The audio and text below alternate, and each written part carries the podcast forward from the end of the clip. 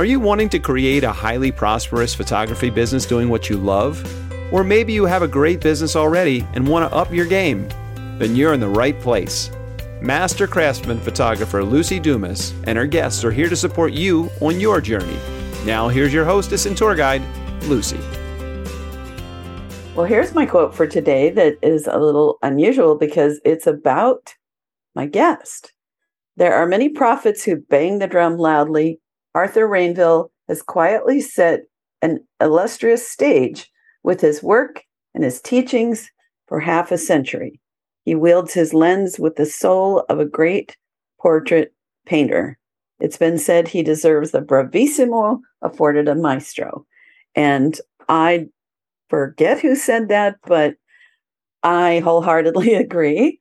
Might have been me. Yeah, yeah, maybe it was you, Arthur. Hi, and welcome again to a very special episode of The Profitable Photographer. My guest is one of my favorite humans, and I know you're going to be so touched and inspired by what he has to share. But I'm warning you, you might fall in love because Arthur's kind of lovable.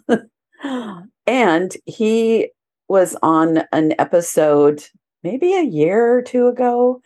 So if you need more, you can always search back for Arthur on this show.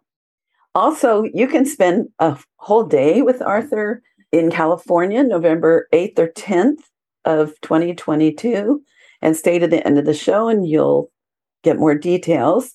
And I will be at the Southern California ones if, what is it, God willing, in the creek don't rise. So, welcome, Arthur. Thank you for saying yes to being on the show again. I always look forward to this. I would never say no to you. That's I love that. So I met Arthur at a time when I was lacking vision and motivation in my career. The world was changing to digital, and I was that last person that wasn't going to give up their film. I wanted to do my cave paintings in goat blood. I didn't want to I didn't want to change.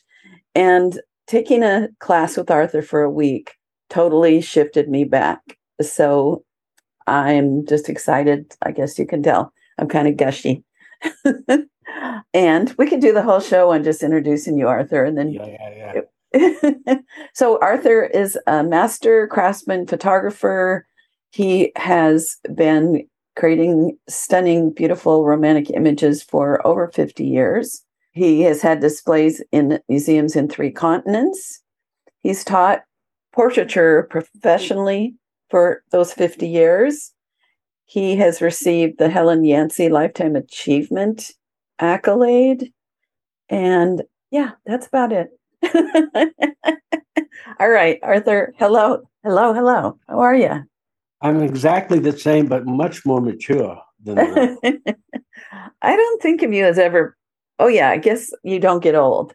No, you well, your brain your brain slows down, but your body says, "I've had enough." Yeah, but not yet, right? Not yet. No. Not yet. So I have a, a question for you. Um, I'm imagining you can understand what I'm talking about. A lot of my colleagues who've been in this business a long time, like you and I, talk like the sky is falling digital's ruined everything. You can't charge well for anything. No one wants real portraits anymore. Um, people won't spend money. People are giving away the files, so no one can make a living in this industry. What are your thoughts on that? I think that probably that that thought process has been around since day one. Uh huh. Just with a new face um, yeah, I lived through all of that changeover from film to digital, but I heard it early on in a different version. So I grew up in this business because my father was a small town portrait photographer. Oh. And so I just rolled on into it because I didn't know what else to do. Mm-hmm. I mean, I almost had a different career. I probably should add the initials AAP after my name, almost a priest. Whoa thought I should do that. It seems like, you know, but before I follow that path, I had my little chit chat with God, and God says, okay, would be welcome to have you, but there's a disclaimer I have to do, and that is besides all of this, I did invent girls. so as, as soon as I understood there was an option, I gave up the whole precinct. so anyway, I became a photographer, and um, back in those days, he was still shooting eight by ten, black and white sheet film in the studio. Uh, and I know there may be some people listening that are not sure what that is, but that's yeah. all right. Uh, but let's just say it's black and white film. Mm-hmm. And so now I'm the young hotshot, and I say, well, I ain't doing that. Uh, we're going to go to color, roll mm. film. And everybody says, no, people aren't going to pay any money for color. It doesn't look professional, you know. So the story just changes chapters, but it's the same story. Yeah. The bottom line is still the same answer with a different face. Mm-hmm. And what is that? So we just have to make the pictures that they can. It, it's that simple. Slash, no period there, comma, and then let them know it. And mm. that's the tricky part this day and age. So nowadays, everybody makes cell phone pictures like, and it's getting better all the time. The first Fuji camera you and I had was two megapixels. And now the new iPhone is 48 megapixels. Right. Portrait mode is unbelievable. Mm-hmm. So it isn't that they can't make good pictures now. And in the old days, they couldn't make good pictures, so they had to come to a professional. Now they can make good pictures. So what's the difference? What can we offer them that they can't do for themselves? Right, right. That is, is taking it all to a higher level, which is in essence what my all day workshops are going to be out there. And there's multiple aspects of that. And it's based on the concept of Leonardo da Vinci being the Renaissance guy. And he, of course, there was many others before and after him, but he was the one who had the good PR person and became the Renaissance guy. Mm-hmm. So there's a technical, there's the aesthetic. The technical aesthetic, and then there's another level. And that's the level that I think is the important level. Okay. Because their phones making them technically pretty good. They get some pretty fancy apps to make them aesthetically pretty good. Mm-hmm. What can we separate then? What can we do that they can't do? Mm-hmm. And it's based off the concept of snapshot, right? Why do people love their own snapshots of family and friends and good times and everything else? Because they trigger a specific memory. Mm. That's the value of the snapshot, not how it looks, it's the memory it creates. So if we can get better at that aspect of it and then let them know that we are, so we have to be able to be good at translators and let them know that. Mm-hmm. There's a great quote by the futurist John Naisbitt that I always use The more high tech we become, the more high touch we desire. Ah people want this. They may not know it, but they intrinsically know it. Mm-hmm. For me, that's the why.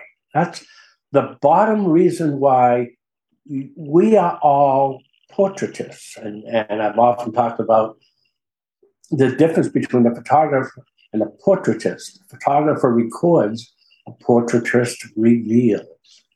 The, the portraitist needs to reveal something about the personality, something about the memory, whatever that is. And there's lots of ways to learn to do that.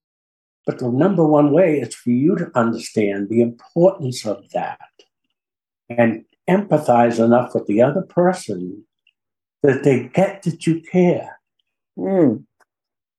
You will have a customer for life. I mean, I just went to a garage with the car because I was getting this grinding sound, and he said, Wait a minute, rolled it in, lifted it up, looked, found it, fixed it within five minutes with one screw came out. And I said, fine, that's great. What do I owe you? He said, you would never owe me anything for something. Mm-hmm. I'm never going to go anywhere but there. Right. The more that we can connect with people, the better the photograph will be, the more meaningful it will be, and the better we can make our life. It's not about the size, it's not about any of that stuff that's going to make the big bucks. It's going to be about them cherishing it. Mm. That's where the value is. Think of all the horrendous, terrible things we've seen over the last year of war and, and hurricanes and everything else. And it's always those images of people clutching their pictures. Right. Right. They get this. Right. We just have to embrace it. Yes.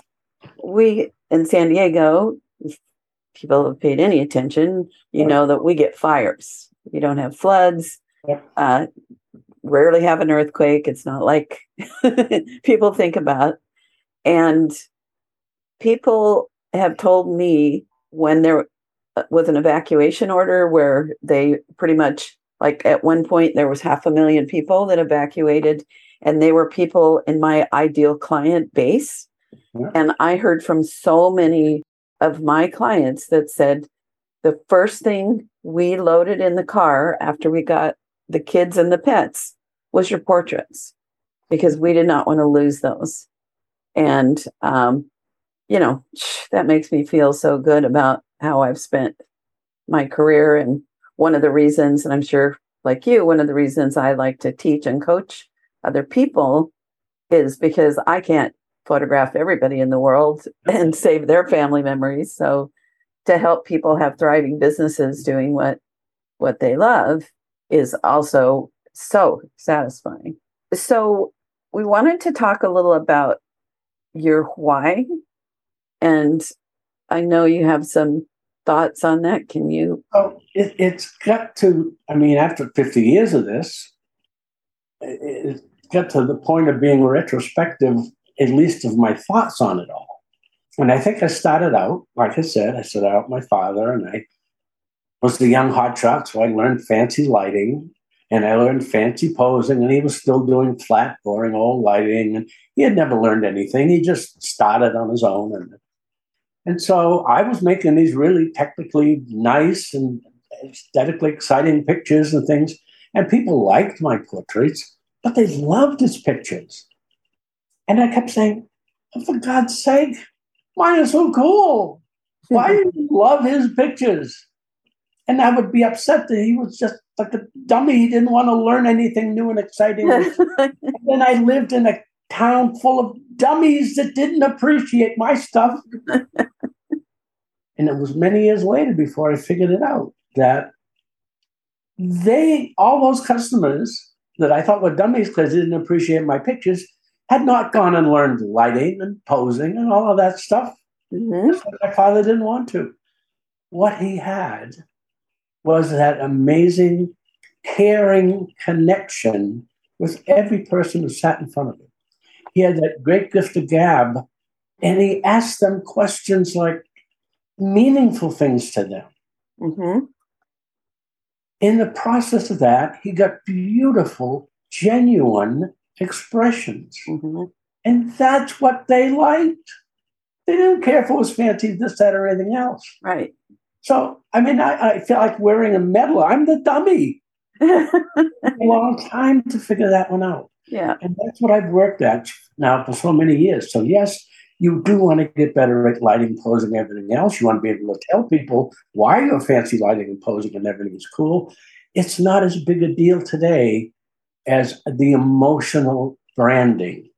tell me what you mean by emotional branding So, Luci, you mentioned earlier, and you mentioned it to me last time we were chit chatting about how you ended up where you are this minute.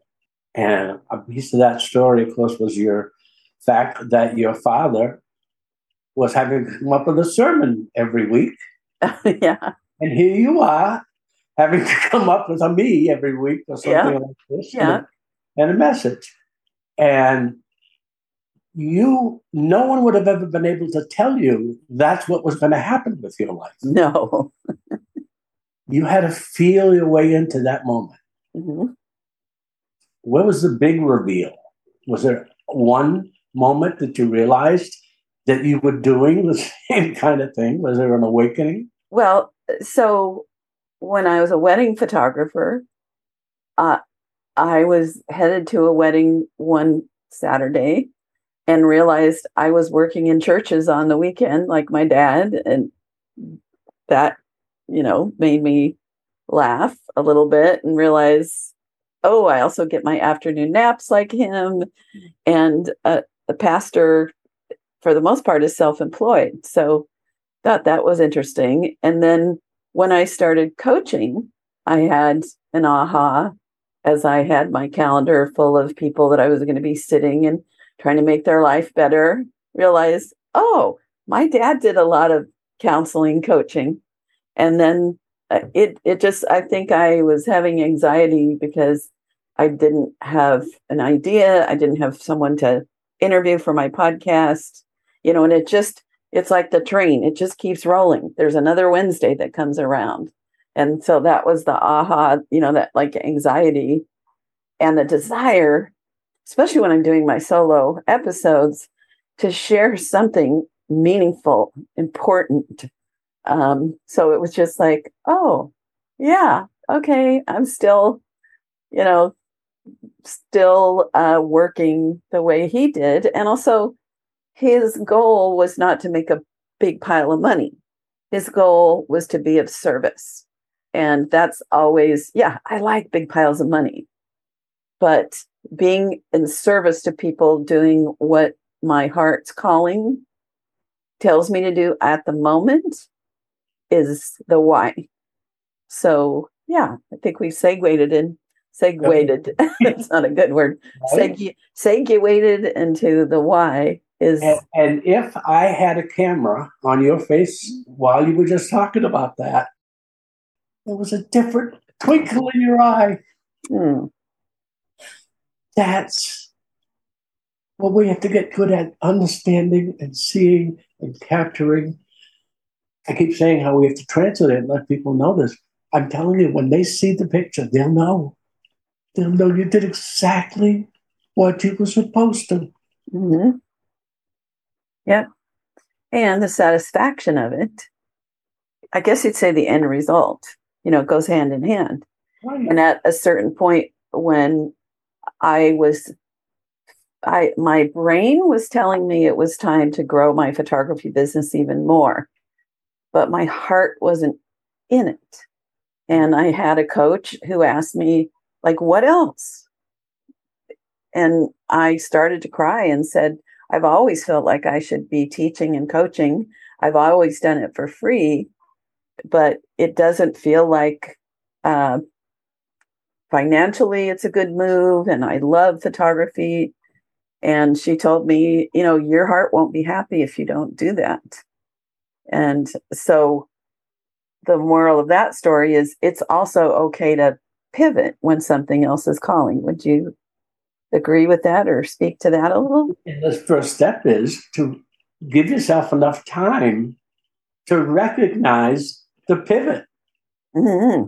You know, we're living in this crazy world where everything is, we're running around more like chickens with our heads cut off, but we're doing it electronically now. Where, mm-hmm. I mean, I grew up learning things from the Encyclopedia Britannica and my parents were so thrilled to have an encyclopedia in the house and everything.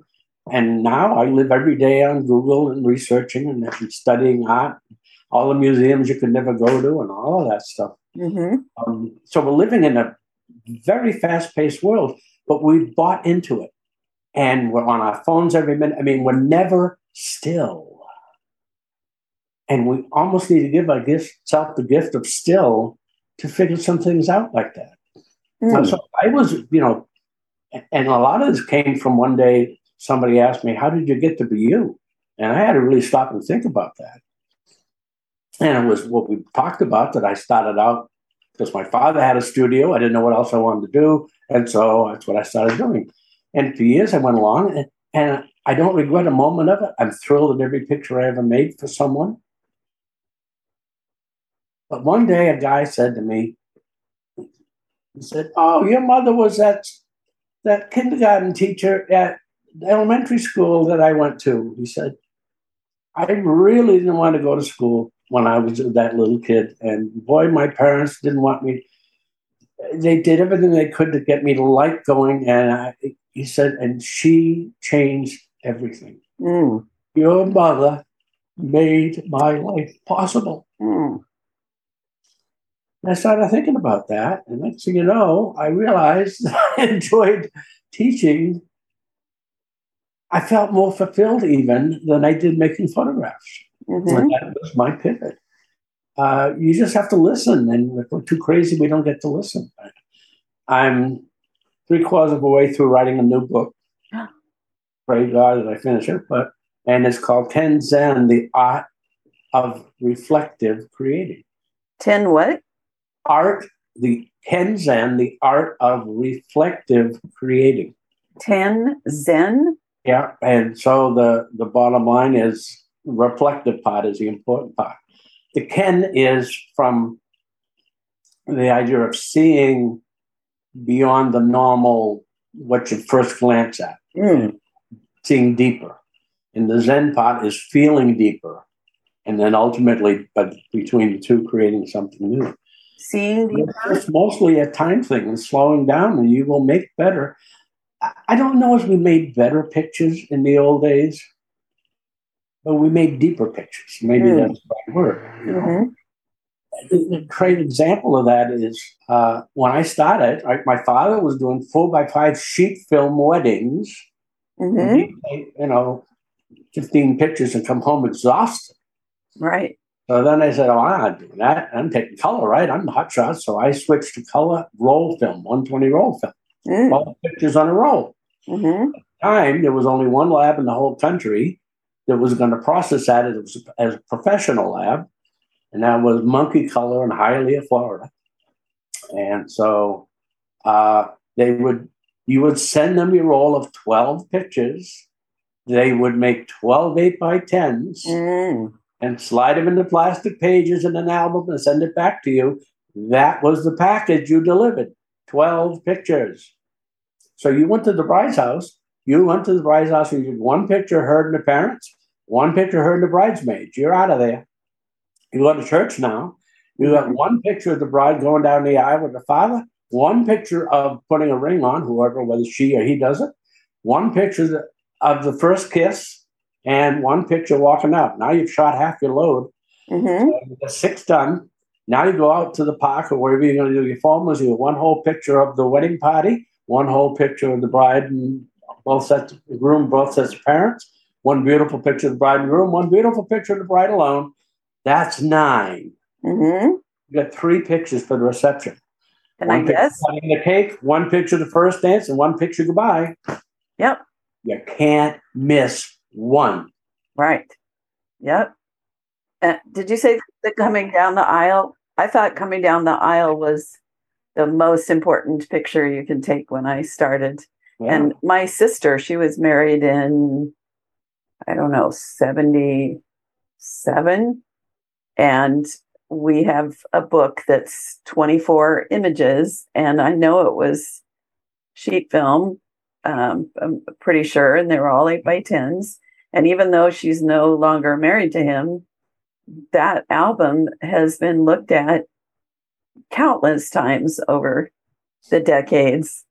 but it's slowing down to make those pictures really good and getting really Right. good at making that Right. and not spray and praying thousands and hope there's some good ones in there.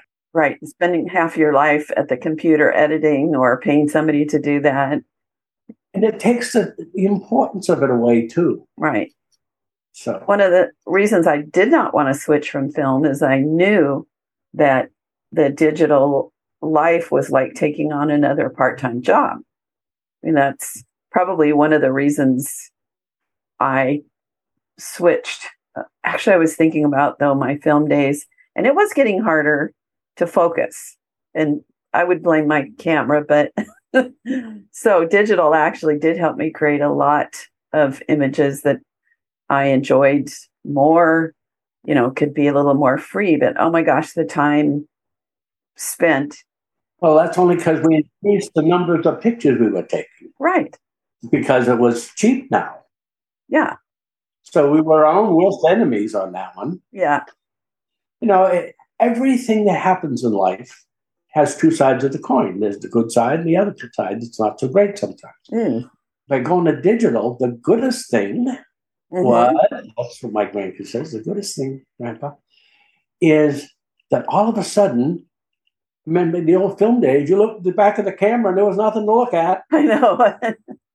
well, if I was smart, I'd put the uh, the little tab from the film so I knew what kind of film was in the back. That's about it. That's about all you could do, right? That's it. And then you took that and roll of film at the end of the day with the wedding stuff, and you sent it off to the lab, and you waited a week to ten days and prayed every day Yeah. that the pictures would come back and they'd be okay. You lived under that constant low level stress hmm until you saw the results. Yeah. Now, digital, you know instantly because you'll get back to the camera. Now, the downside is you're paying more attention to that than you are your job, but that's all right. Learn, Yeah. The trick is to manage and try to remember some of the value of what you're letting go hmm and come back to paying more attention to what you're supposed to be doing than looking at the back of the camera. Right. The early, I don't remember who started the word chimping, but Yeah.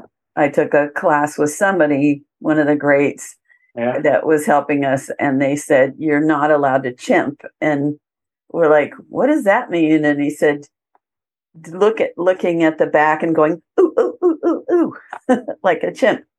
So no chimping. Uh, yeah. yeah, his it'll once we're not recording anymore i'll remember who that was yeah so anything else about the why about how somebody can discover that Well, you, you have to figure out your own why. We both talked about our whys, why teaching is meaningful and where the value is to us and stuff. I used to always use the line as a you and I or anyone listening that's a portrait photographer, portraitist. I used to say, you were put on this planet to leave a tender trail. to leave a tender trail Yeah, Mm, right? You were put here to capture X amount of images for people. That's why you're here. mm, Um, I used to always show the picture of my father at, at the end of his life.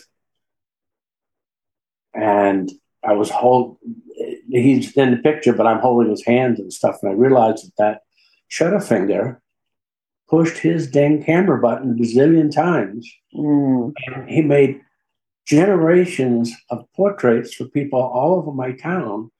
And they're not fancy, like I said. Mhm, They'll never hang on a museum wall, but they hang on hot walls and they're priceless. mhm. That's his why. It's Yeah. our why as a portraitist. Mhm. So you need to sit down and discover your why. Even if you already know it, you need to reaffirm it and stuff. Mhm. And that becomes your purpose. Everything you do is based on that why.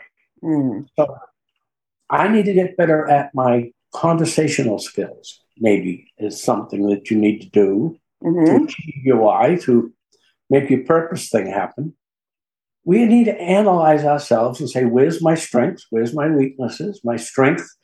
I love to play on research personally. I love looking for new stuff all the time, Mhm. new art, new this, that. And you get better at something when you do it a lot. Mhm. But I should be spending more time learning to write words better. The, the writing part of my book is got multiple editors. So you should work at your your good and your not so good stuff. Mhm. That's the stuff you figure out along the way. But all of that becomes bringing your why into focus Mm. so you can accomplish that. Yeah. So, one of the things that I found interesting at this point in my life is allowing myself to not always be having to accomplish and do things and research and push myself and grow and make more money. You know, I'm, comfortable enough, I'm doing fine. A lot of people just plain retire but here you are, here I am. Um, so, what do I want to know from the great and powerful Arthur Rainville about this phase of life? I'm coming out of retirement. I've been Not full of- time, though, right?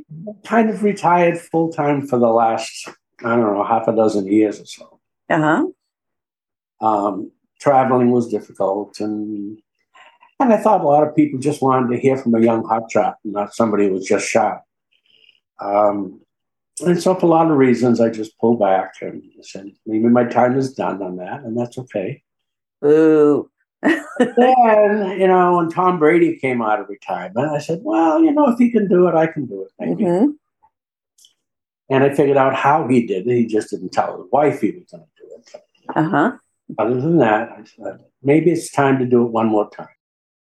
If you still have some message in you, Mm. something that has not been said, I think you owe it to yourself and whoever's supposed to hear it to do that. Yeah. That's why you keep going too.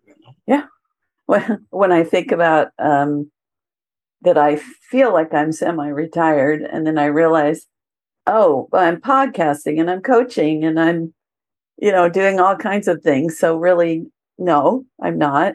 But I've allowed myself more ease of time to read. To I finally got back to the gym after the big COVID shutdown, and it's like, dang, I, I forgot. I really enjoy this. I love the feeling of of being stronger and fitter and you know just more juice flowing and that possibly what feels like semi-retirement for me is a feeling I might have had my whole life if I had slowed down and that I maybe didn't need to push myself as much and work even smarter. I love the smarter, not harder. Yeah. But you know, maybe maybe this is what life uh, is like for people, other people, their whole life. Do you, you have a thought on that? Well, part of it is understanding what's smarter and uh, harder. You know, I mean, I thought I was being smarter when I was learning, you know, a fancy new lighting thing, or smarter when I learned to edit, you know, differently or whatever. And it, and you are, and that's what seemed important at the time. And maybe it was important at the time. You know, those early days of Yeah. digital, it was brutal. I mean, we were trying to get a decent print, and it was hell on earth. Mhm. crossover and moirés. Oh my god! Yeah, So we needed to kick it up and learn how to, to do Right. that. Um, but I was still making pictures that, when I started to think about it, were kind of empty. I look back on some of them now, Hmm. and they were very pretty and all that stuff, and people bought them and stuff. But they, let's just say they weren't what I could do today. right. And the only reason today they'd be better is because I would spend more time talking to you than moving lights around and everything. else. Right. It's really that simple. Yeah. Um, So you, I think how I can say this. Why does it always feel like you, or how do you create this in your life where you're always fresh? You're, it's, I never think of Arthur as like, yeah, I've been there, done that with Arthur, and he's just repeating himself. Um, and when I took that class with you, we were doing things like, oh, wait, that screen, what's it called? A screensaver in front of your projector. Let's put people in front of that and see what we can do. Like you, you pushed yourself and us to do things that were like really outside of the box. Like, where does that come from in you? like I said earlier, we we all have things that we're attracted to as a creative. I mean, let's let's go back and set the stage on this one. I've always said, and, and you were saying always something new. It needs to be new. Um, there's also lots of my messages that I think are important enough that I've held on to for years. But the idea of new and discovering new has always been a great joy for me. And I had to go and do- an archaeological dig on myself and figure out where that came from. And I have to go back and give my mother all that credit. My Mm. father was busy running the studio.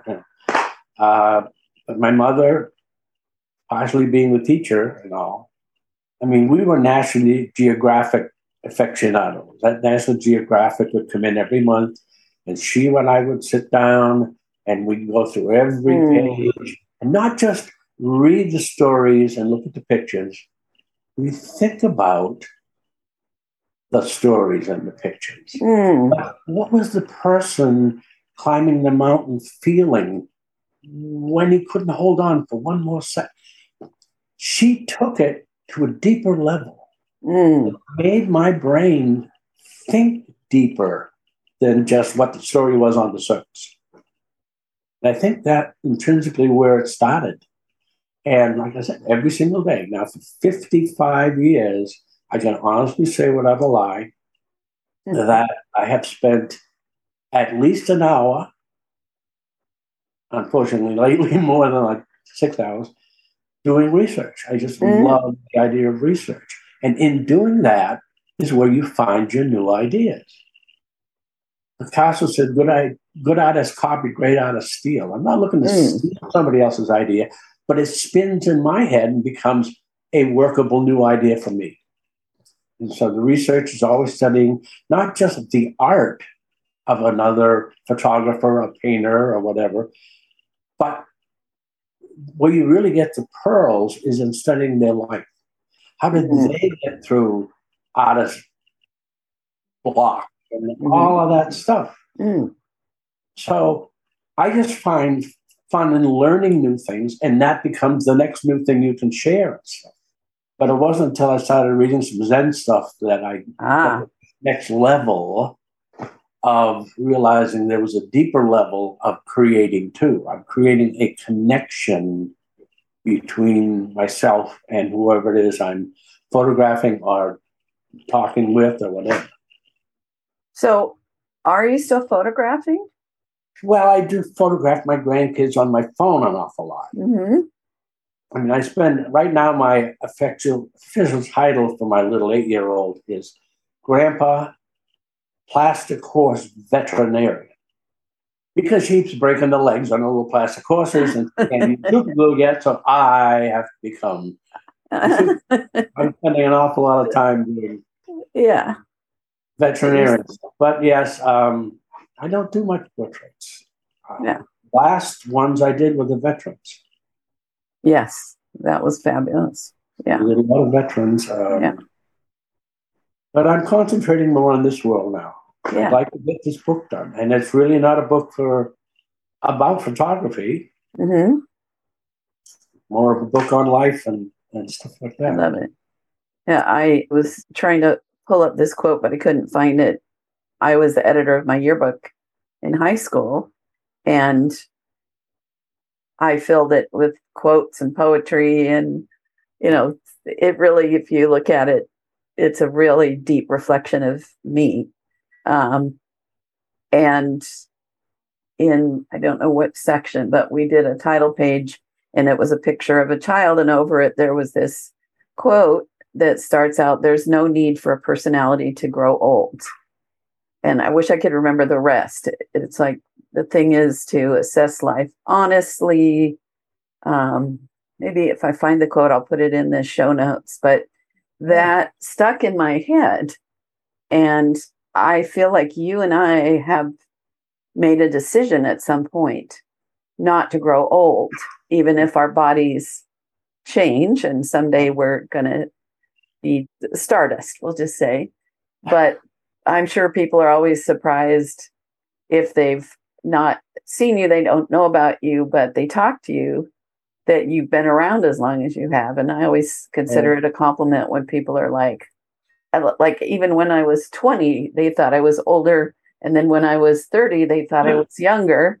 Yeah. And, you know, it's always been like, oh my gosh, you know, not just looks, but because my goal is to keep living in the present. You know, we talk about Zen yeah. and also be like launching rockets into the future and holding dear my past. And so I think you and I share that.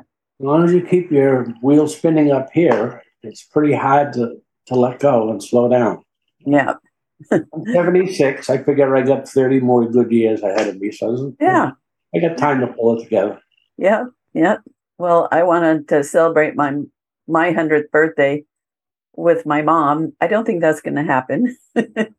but one of my life goals is on my 100th birthday to photograph a baby and to to ride some waves on a boogie board in the ocean. So well, that I want to try to hang around for. I like to Okay. All right. I'll see you then. So, did you ever get to sit and talk with your dad about any aspect of any sermon or anything that way? Um, probably wasn't something that you would do at that point. I get it. So sadly, when I really was able to have the conversations I would have liked to have had, my dad got Parkinson's and then a side order of dementia.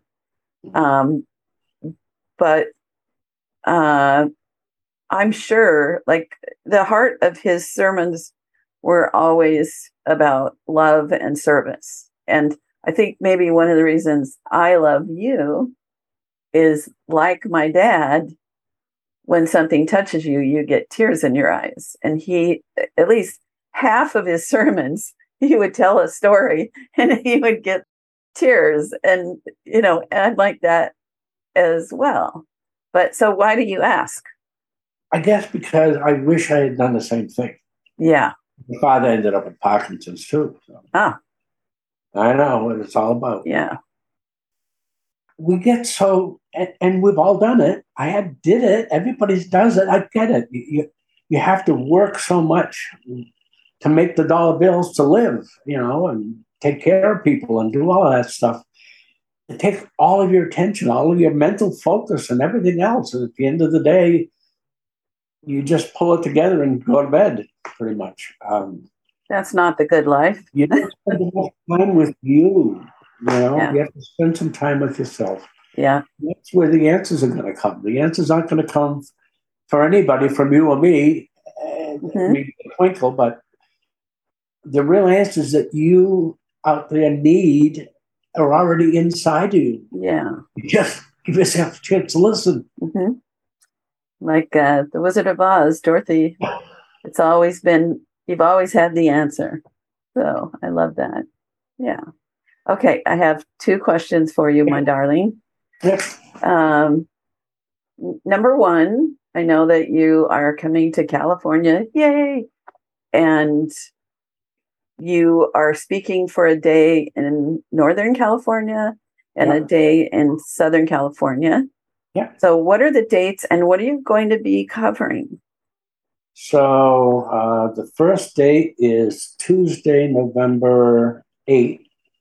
That's up in wine country. And the second one is down in Orange County. Uh, that's November 10th. It's Thursday. And seven hours. Mm-hmm. Uh, and there's airports close to both, by the way. Yeah. I hope I got seven hours in me. You might have to wake me up part way, but we can do it.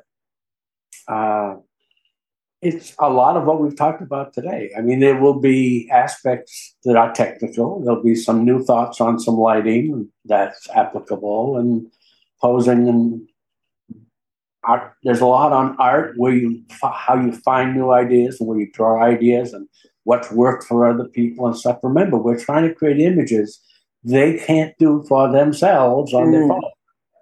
So there'll be a lot of that stuff.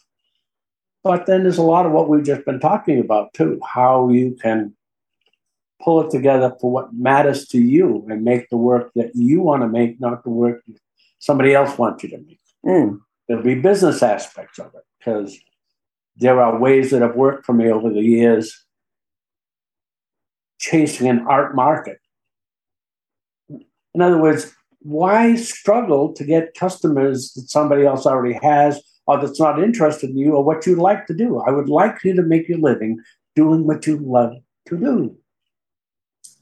So there'll be some business stuff. It's going to be some of everything. It's going to be okay. that Renaissance whole process coming together to be what you want it to be. Love it. Okay. Well, I got to call up Dwayne in Orange County and get my ticket. So professional photographers, professional photographers of uh, wine country, mm-hmm. California, their website, or professional photographers of Orange County down south uh, on their website will give you all the info on how to connect them. Awesome. So the the second question, and I know this is uh, you have like probably a hundred answers to this, but is there something that you haven't shared, or there's something you'd like people to take away from this conversation, especially? I guess it's where I am right now. Is exactly what we've been talking about. Um, Mm-hmm. maybe that happens as you get to the maturity stage. Um, you think more inwardly. What matters to me, but, you know. I sat with the two grandgirls on the side of the bed the other day. What I'm trying to do a lot these days is concentrate on the now. You mentioned it earlier. Mm-hmm. This moment. I mean, I really appreciate a lot being with you this moment. God willing, I got lots more of them, but I may this may be it. Mm-hmm. Really, if it's joy, this hopefully value. Yes. And I'll see you. So live in the now as much as you can. Yes, And one of them is important. I know. It goes so fast, doesn't it? Yeah. But actually, when we live in the now, it seems slow to me. It seems, well, of course, out here now is happy hour. You know, oh, all right. Even better. Okay. So, okay. everyone, you can check the show notes for that information about the 2022 world tour of Arthur Rainville.